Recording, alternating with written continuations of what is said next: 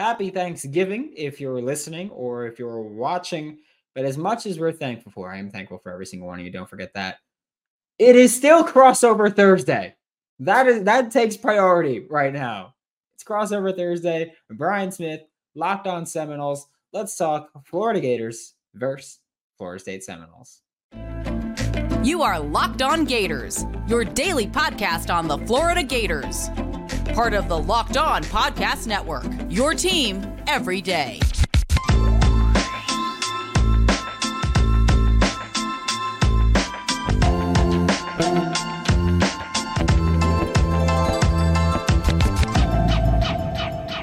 Welcome back to another episode of Locked On Seminoles, doing a little crossover action with everybody's favorite Brandon. How you doing, buddy? Everything good over there in Gatorland? I mean, my heart is just ready for this game, man. It's just every year I'm just like, I don't care who's leading, who's not. I just want this game. Like, I just get pumped up for this. Well, it is a fun football rivalry.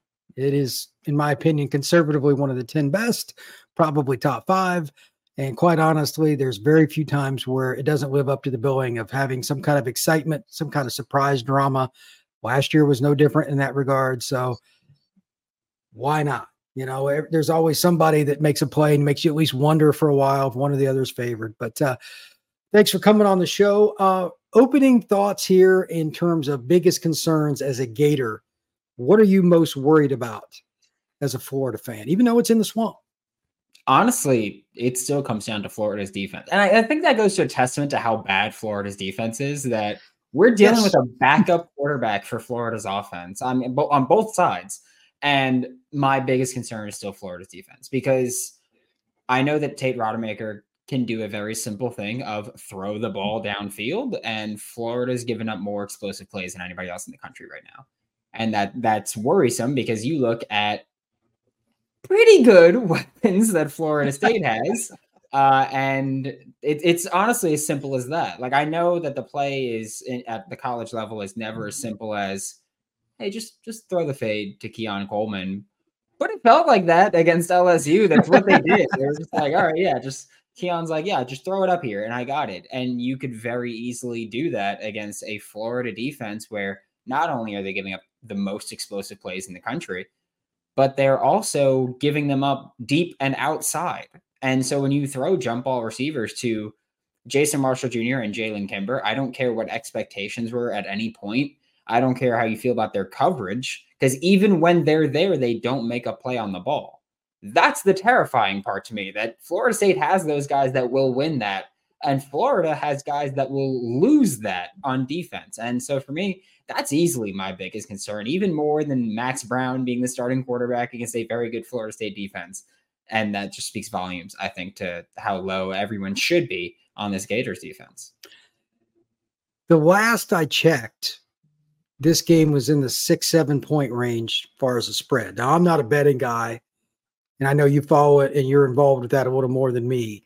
When you first saw the line, because I was thinking the same way, just looking at just broadly, that would be my concern in this game is the one thing that could make this a double digit game. Were you surprised when Jordan was in? Obviously, Jordan Travis being out changes the complexion completely, but were you surprised that it was as low as it was? No, because of Jordan Travis being out. Like whether or not you agree with it or disagree with it, I think that in college, especially when a when a good starting quarterback goes out, the line really changes a ton. And, and, so I think that's what it comes down to. Even on, t- I don't, I don't get it when when Graham Mertz got hurt. I would see that it, like I could see that it being bigger, but uh, six and a half point spread right now on FanDuel doesn't really surprise me. Also, when you consider that typically you give three points to the home team, so that puts it at nine and a half. The swamp, I feel like usually gives you a bigger advantage for Florida. So even if you want to say it's four and a half point spread, then it would be double digits. It'd be 10 and a half. So I, I think that when you look at Florida being the home team, and also I think everybody's just like, it's a rivalry game. Any wild thing can happen. I, I think that's what it came down to. But yeah, it doesn't shock me a ton. I disagree with it, but it doesn't shock me a ton. Uh, my brain tells me Florida State should win this. My heart tells me that I'm, I'm going to take Florida to cover but my brain tells me not, what I This is do. why Vegas makes money Comments like that is why Vegas makes money. Yeah, I, I single handedly fund the uh the FanDuel locked on sponsorship. That's all me. Just just betting on Florida every week is just whatever. I'm not gonna make any comments on that. I'm just gonna let that ride. But on Wednesday, I did a podcast and I called it Florida State versus Florida mismatches. And there were three areas, one of which connects to another. But tell me if you agree or disagree with these. Okay. First one, we had talked earlier this week about Barber, the left tackle, being banged up. Billy's not going to go out and say, oh, by the way, for sure he's not playing or this. You can't ever believe head coaches anyway, but rivalry week? No, I'm not. If he came over to my house and sit down in front of me, I wouldn't believe him but Barber at the very least is banged up. Jared Verse, good. Patrick Payton, good. Byron Turner, good. You see this theme here. Are you at all disagreeing with the fact that one of the biggest mismatches should be, at least on paper, FSU DNs against the offensive tackles for the Gators? No, that, that would absolutely be a concern for me. Even even if Florida's offensive line was completely healthy, they just simply put they haven't been good this year. Uh, I'm, I, and I, I appreciate try, the honesty. I, not, I, try not to bash people, but like this offensive line's just been bad. It's that there's no other way to put it. Austin Barber's regressed from last year, hasn't lived up to the expectations. Perhaps he's better at right tackle than left, but we're we're, we're dealing with the the cards that were dealt here, and I don't think that Austin Barber has been well. Whether or not he plays, Damieon George got hurt last week. Cam Waites didn't play well last week. Uh, Lindell Hudson Jr. didn't play well last week. Any of the four offensive tackles for Florida that have played this season haven't looked great. They they've had their moments. Everybody's had sure. their moments, but they have not looked great. And as a unit, they've been struggling to put together consistent performances. And so I I'm very hard pressed to go. Oh yeah, they're going to show up in this game to say that that would be the expectation. Absolutely not. All right. The second one I had FSU's receivers against UF secondary. Now, I think we've kind of hit this one, but I'm going to be a little more specific. One of the guys that I think is the most unique players, and I'm not saying this because I cover FSU in all of college football, is Bell. He yes. is quote unquote listed as a tight end. He's built kind of like an old school H back, but he runs like a running back. Like the guy is very, very unique. Not many teams can cover him. And you're never going to have two on him because of the obvious Johnny and Keon. Florida State's going to be able to hit the middle of the field at least a little bit. I'm thinking would take that's dangerous with a backup. I fully understand that. Screen game, underneath stuff. How does Florida cover, and should that be considered part of the mismatch? We're going know the receiver thing. That's kind of a given. Tight ends, are, does Florida struggle with that? What's the deal there with Gators D?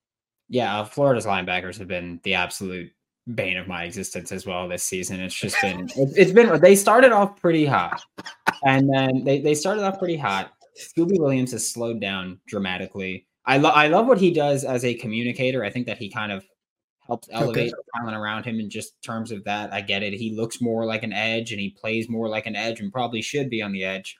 But I think that he elevates people with how well he communicates. It's very clear when he's on the field that communication is not a big issue, whether or not they play. He also did not play last week against Missouri, and look what happened with the linebackers on a certain fourth and 17 play mm. and third and big game there. Uh, so yeah, so I, I, think that Scooby should be healthy. He was up, he was out with the flu last week, so I would expect him to be here for the Florida State game and playing in that one. Um, but Jaheim Bell is someone where I even talked about this earlier in the week on on Locked On Gators, where I think if you're Florida, you bring Jordan Castell down into the box from the deep safety spot. You put Bryce Thornton as your deep safety, and you let Jordan Castell line it up against Jaheim Bell. Jordan Castell is a, a, a, tall dude. He's six three ish as well, just like yeah. Jaheim Bell. He's tall. He's athletic. I mean, Nick Saban wanted the dude to play linebacker, so might as well bring him down into the box a little bit. But Bell is someone that I think is I, I, did a full show about him last year when he hit the portal, and I was like, "Hey, man, br- bring him over to Gainesville."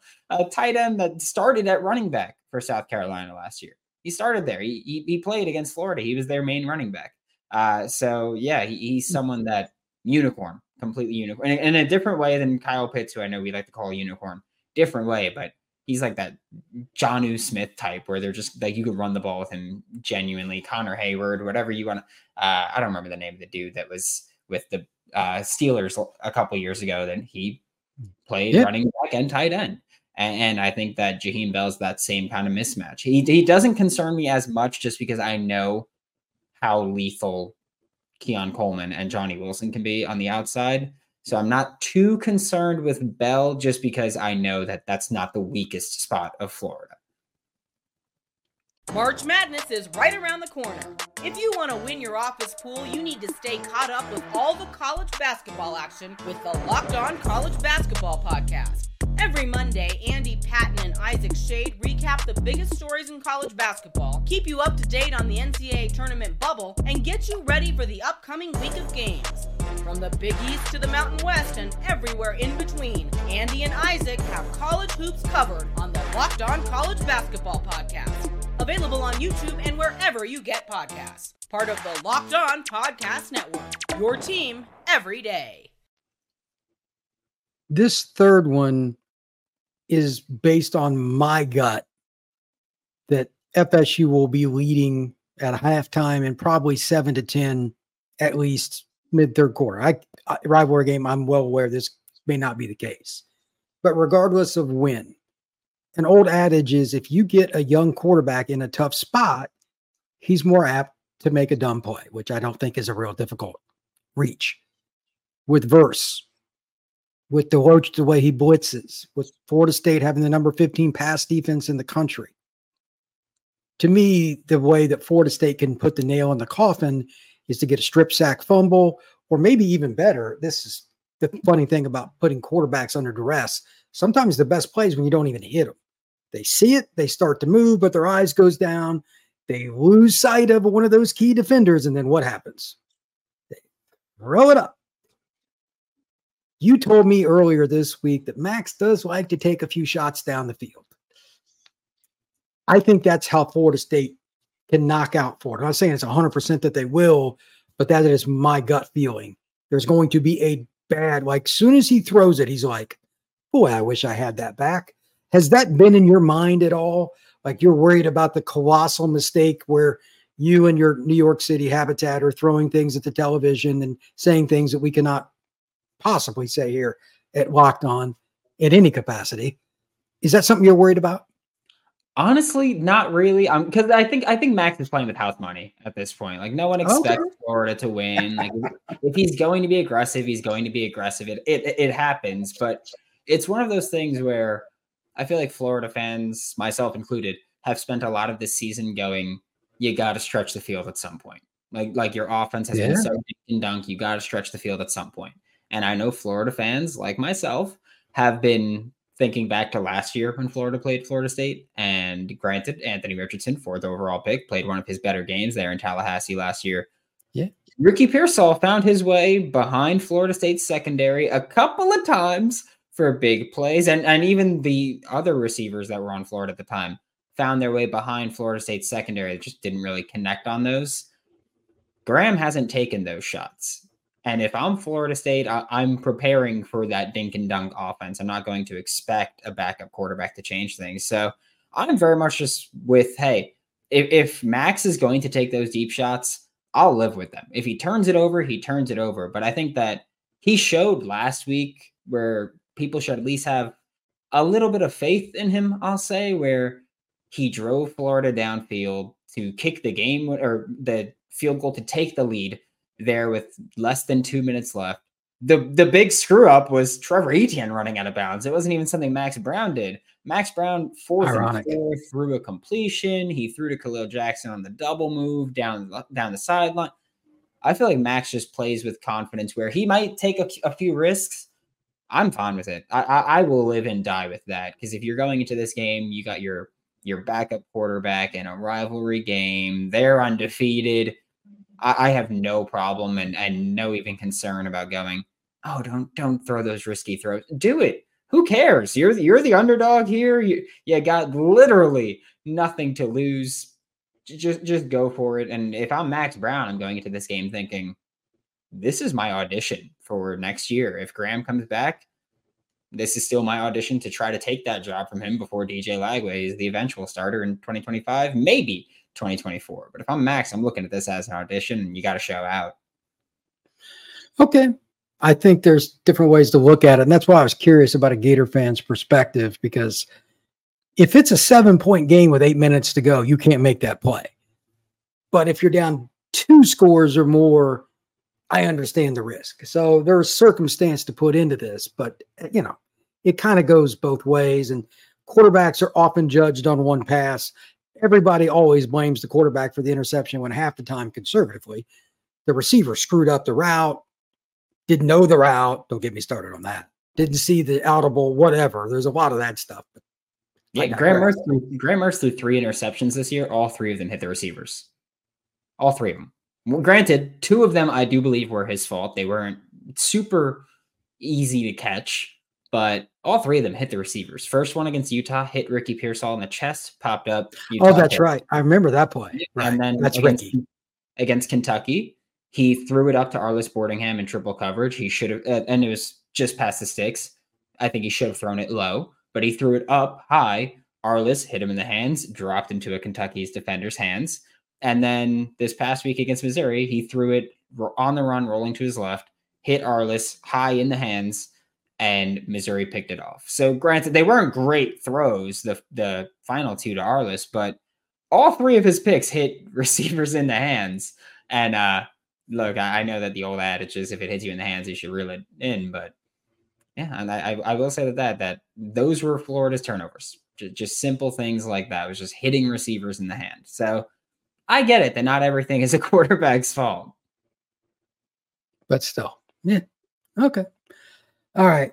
The next point here that I want to make is key players to watch. Now, obviously, the two quarterbacks, I think we can kind of throw those out. If either one of them plays colossally bad, that team's losing. That's just the nature of quarterback play. Anybody outside of the obvious for either side that you're like, this I'm really going to focus on this guy because he can make the difference between FSU or UF winning. I mean, I, I think that I just have to look at Keon Coleman. Like that's he, he's a dude where I'm just like, I, again, I've, I've said this every time we've talked about him. I did an entire show on him in December about why Florida needs to pursue him and go after him, and then he came out immediately. Just he's that jump ball dude. I don't even care if Tate Rodemaker plays poorly because at a certain point, Keon Coleman's good enough where you don't have to play well. You just throw it up to him and, and he can be your deciding factor there. And then I look at Jason Marshall Jr., Jalen Kimber. If Devin Moore is going to be cleared to play, then Devin Moore, Jakeem Jackson, whoever is up against Keon Coleman, that's that's who the X factors. Whoever is covering Keon Coleman. That's a good way X- to put it. That, that's it. Not even Keon. It's whoever is covering Keon Coleman because there's a certain point in this game, and we know it's going to happen where they just throw it up to him. And you just have to come down and make that play. And I get it. Johnny's taller. Keon's better. And it's just as simple as that. So I think whoever cover whoever's covering Keon Coleman on any given play, that's your X factor for Florida. For me, I'm, I'm kind of curious about Eugene Wilson for Florida. FSU fans that don't know him, he's played at Gaither High School in Tampa. He's a freshman, but he's really come on. 45 receptions, somewhere around. I can't remember exactly but he can fly. He's a kid I know from the seven on seven circuit and being in the Tampa area. Do you think he's ready to at least take a partial step towards being a versatile receiver? I know he's more of a gadget guy in your eyes, but can he run something like, can he add something to the repertoire that FSU may not have seen this year? Especially, again, I know Max is playing, so this is a big ask. Can they run a, a, route with him in a situation where they're like, well, he always does this on third and you know, can they go outside the norm? Because if that guy gets it in space, he can score on anybody. Yeah, I think that I think because Max is playing, we see that open up for Trey. that um, could be. That could be. exactly it. He's got 58 catches on the year on just like 65 targets. And I get it. Everybody wants to go, oh my God, he catches everything. That's because he's catching the ball at the line of scrimmage every single play. Like, like he hasn't been playing full blown right. receiver. Like I view him as someone who I think he can be a very good receiver. He's just not used like one right now. And and that really just comes down to Billy Napier as far as calling plays. But we saw it against Arkansas a few weeks ago. Trey Wilson lining up as the inside receiver in bunch, running a wheel route and just getting open downfield and winning the contested catch. We've seen it a lot. I think Trey Wilson's now scored in three straight games, or he's and uh, four straight games. Sorry, four straight games, five touchdowns in those four games. Right. The the Georgia touchdown, he ran a dig route and just outran everybody. If you can outrun Georgia defenders, you can outrun anybody. And so for Trey, I, I, think that this is one of those games where you have to let him play receiver, especially with Max Brown, who's going to likely be more willing to throw it deep. Max is going to be as willing as Billy lets him be.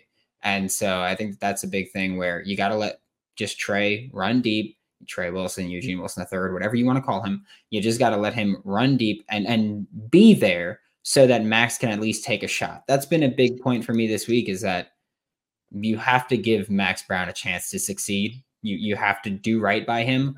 And so put your fast receivers on the field, let them at least stretch it and run deep, respect the run. But I think Trey is absolutely someone that we have to look at as he can change the game like he has for Florida. I mean, two touchdowns against Arkansas, one against LSU, one against Missouri, one against Georgia on the opening drive, too. You got to give him the chance to make the plays that you know he can make. Do you think there's any chance, as a sub point question, that they might use him in a wildcat or an option situation? I'd try to find a way, even if he's in the backfield and he's the pitch man, for people that don't know, Max is pretty mobile. That may not be, you know, jet sweep motion. Maybe he runs behind and it's a wide. There's a million ways they do it now. It's, I would find a way to get him the ball like that again because sometimes don't don't make it too hard. My guy is better than yours, and not many people tackle Wilson one on one. They just don't, and that'll probably be the way it is for him the rest of his career. Do you think there's something like that? Because Napier is a run first guy. He's never hidden from that point. Yeah, I think that we see that because I mean we, we've seen Trey take I think two snaps as a Wildcat QB. We've seen him there line up is. in the backfield a few times. Uh, they've thrown it to him out of the backfield. They've handed it to him out of the backfield. And even against Missouri, there was a snap where he was lined up out wide. Max motions him in. So he lines up to Max Brown's right. You got Montrell Johnson, I think it was on Ma- on Max Brown's left. They run the and then Trey Wilson goes in motion again to the left. They run an option, and I believe Max Brown could have pitched it to Trey Wilson because Trey didn't lead block. He didn't go anywhere. He, he just waited in the backfield still. So I, I think that there was the option for Max Brown to pitch it if he wanted to. So I, I would expect to see more of that against Florida State because I'm pretty sure it was Ricky Pearsall out wide, kind of also just waiting there. And I believe Ricky was supposed to lead block if Max did pitch it to Trey Wilson. So I think that that's absolutely something in their book, and I would expect to see that at that point. We saw it against Missouri. I would expect to see it against Florida State. All right. Well, that's a key to the game is finding a way to, to manipulate points. Both teams have backup quarterbacks. You know, that's if you're not trying to give them an easy seven points, you're not doing your job as a head coach. So, last point, then we can make predictions. The team that will win will do what? Fill in the blank for that sentence. What do they have? And again, uh, turnovers are the obvious. We both know that sort of fans. If you turn the ball over five times, Florida, you're going to lose. Turn it over five times, Florida State, you're going to lose. So, besides the obvious, what do you have to do here? The team that wins will I think I'm looking at just running the ball successful. Like, like I think that that's like we talk about the backup quarterbacks, You talk about turnovers, You talk about all that. I think that one big thing that Max Brown brings to the table is that you have to actually defend him in the run game. Whereas with Graham, you could just key in on him. And if you're Florida, if you're not giving up the big play passing, Florida State's going to have to run the ball, which I think they can do. I, I, I will be interested to watch how Florida defends Florida State's offense. They've had some success against zone blocking schemes, so looking for that. But I think that genuinely comes down to who's going to run the ball more successfully. So you also don't want to put these. I get it. Tate's been there for a while. Tate's played more than Max Brown, but he's still inexperienced. yeah, hundred percent. Those guys in like third and longs and situations where they have to throw to win this game. So I think it's whichever team can win that battle in the run game. I, I think that we see them win just because again, I get it. Turnovers, all that. You're not turning the ball over if you're running successfully. You're not putting your team in a position to turn the ball over. So I'm looking at running the ball successfully has got to be the key for both of these teams. I think there's some truth to that statement. If a baseline number in football is on first down, especially talk about this in the NFL, if you get four yards, you're even with the sticks to a head. But when you get under four, especially with the reserve at the quarterback position, I'm looking at your New York Giants in this in, in a lot of senses because over the years they found a lot of ways to do this. That's But when you- shot. A cheap Yeah, I- unfortunately, it's true for you. That's the thing. but it's uh it's very difficult for quar- like even Jordan Travis. and He's a six-year senior. Third and six is not friendly. It's not. So you have to get ahead of it. The thing that I'm looking for are big plays in general. The new trend in college football, if you look at the teams in the top 10, teams that go to the playoff, almost a lock before I even go look at the numbers. Plays of 20 yards or more in the passing game. If you're not consistently successful in that, you lose. Now, in this game, because of the quarterbacks, maybe a little bit reduced. I will give you that. But I think your point earlier about Keon and Johnny and Jaheim is the reason that Florida State should win, and it's because of big passing plays. I think the running game for both teams will spit and sputter at times because I'm going to try to make the other team pass football.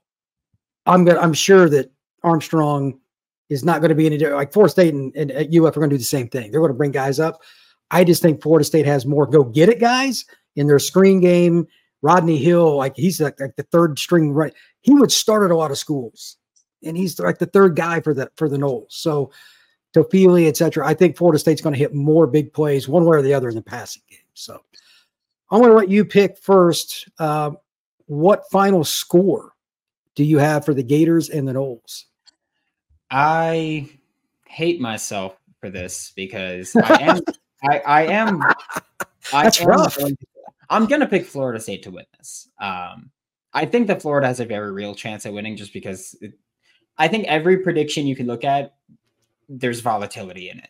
Both backup quarterbacks. Mhm. One can come out and stink it up, and one can come out and completely light it up. They could both light it. There's just so much unknown about this. Um, I'm going to pick Florida State to win. I do think Florida covers. I think it's going to be a close game just because this game tends to be a very close one. I mean, even with Jordan Travis, Anthony Richardson last year, was very close. Florida State didn't cover the spread. And now you're looking at you're in Gainesville this time. It's a night game. Everyone's pumped up. I, I think that I'm going to look at Florida covering the spread here. I do think they still score a lot of points. That's, this defense sucks for Florida. There's no other way to put it. So I, I think Florida State wins. I'll say 30 to 25. I've got 31 23 Florida State, so we're pretty close. Again, I just think it's going to be a couple more explosive plays. Just this is recruiting. This is why I cover recruiting and the transfer portal. Oh, it is a big part of recruiting. Jaheim, Johnny, Keon, all transfer portal. Jordan So- was. Yeah, like everybody. I know Florida State's done better with the transfer portal than any school in the country. They Trey, really have. Trey Benson's a portal guy too, right? Yeah, he came from Oregon. Yeah. Ironic. Yeah. Yeah. I mean, all their skill guys that start literally are transfer portal. It's insane. So, and several of their offensive linemen also from the transfer portal. Jared Verse. Yeah. Yeah. yeah. So, you know, they, Patrick Payton and a handful of other guys have been around for a long time. But yeah, by and large, Florida State has really hit the home run there. So, again, thank you very much for coming on. Uh, you've got Florida State. Make sure everybody knows the Florida guy picked Florida State. That's that's It's very important. It's been a few weeks since I picked Florida, so I think I think people are, are I think my listeners are used to it by now. Where I'm just like, hey, I I know what this team is. I I know that they can win, but um, I can't go out there and confidently go, yeah, you lost to Arkansas, but you're going to win this one. It it is what it is. And just to reiterate, I've got Florida State winning by eight. So I guess technically they would cover in that. They barely Yeah. 31 to 23. I think both quarterbacks will exceed expectations, but they'll both make enough poor plays that there'll be some stalled drives that the experienced guys probably would have completed. Thanks again for making Locked On Gators your first listen of the day. We are available daily and free wherever you listen to the podcast. We'll be back tomorrow to preview more Florida versus Florida State. Florida Gators can win this game. I picked Florida State, but Florida can win this game. I will tell you exactly how they can make that happen. But until then, I'm Brandon Olsen. Find me on Twitter at WNS underscore Brandon. Find all my written work with Whole Nine Sports, Giants Country, NFL 33, and I will see you all tomorrow.